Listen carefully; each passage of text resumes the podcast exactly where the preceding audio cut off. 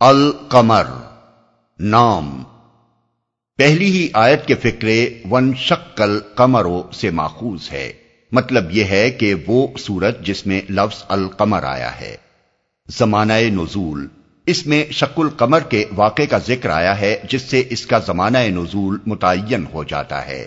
محدثین و مفسرین کا اس پر اتفاق ہے کہ یہ واقعہ ہجرت سے تقریباً پانچ سال پہلے مکہ معظمہ میں منا کے مقام پر پیش آیا تھا۔ موضوع اور مضمون۔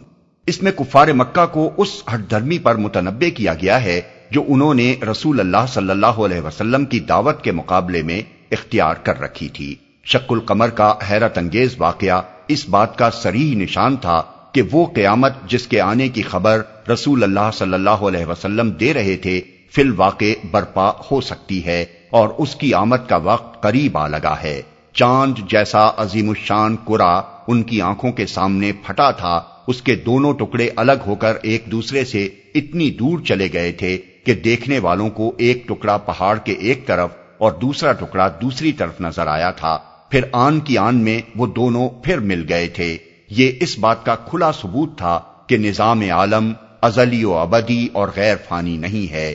وہ درہم برہم ہو سکتا ہے، بڑے بڑے ستارے اور سیارے پھٹ سکتے ہیں۔ بکھر سکتے ہیں، ایک دوسرے سے ٹکرا سکتے ہیں، اور وہ سب کچھ ہو سکتا ہے، جس کا نقشہ قیامت کی تفصیلات بیان کرتے ہوئے قرآن میں کھینچا گیا ہے۔ یہی نہیں بلکہ یہ اس امر کا پتہ بھی دے رہا تھا کہ نظام عالم کے درہم برہم ہونے کا آغاز ہو گیا ہے، اور وہ وقت قریب ہے جب قیامت برپا ہوگی۔ نبی صلی اللہ علیہ وسلم نے اسی حیثیت سے لوگوں کو اس واقعے کی طرف توجہ دلائی اور فرمایا، دیکھو اور گواہ رہو۔ مگر کفار نے اسے جادو کا کرشمہ قرار دیا اور اپنے انکار پر جمے رہے۔ اسی ہٹ دھرمی پر اس سورہ میں انہیں ملامت کی گئی ہے۔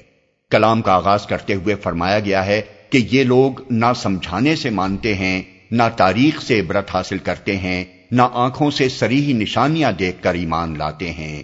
اب یہ اسی وقت مانیں گے جب قیامت فی الواقع برپا ہو جائے گی اور قبروں سے نکل کر یہ داور محشر کی طرف دوڑے جا رہے ہوں گے۔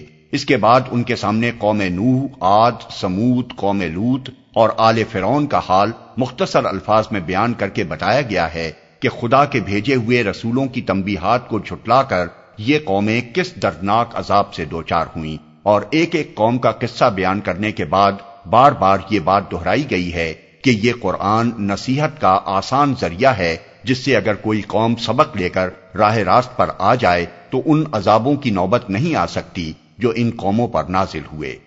اب آخر یہ کیا حماقت ہے کہ اس آسان ذریعے سے نصیحت قبول کرنے کے بجائے کوئی اسی پر اصرار کرے کہ عذاب دیکھے بغیر نہ مانے گا۔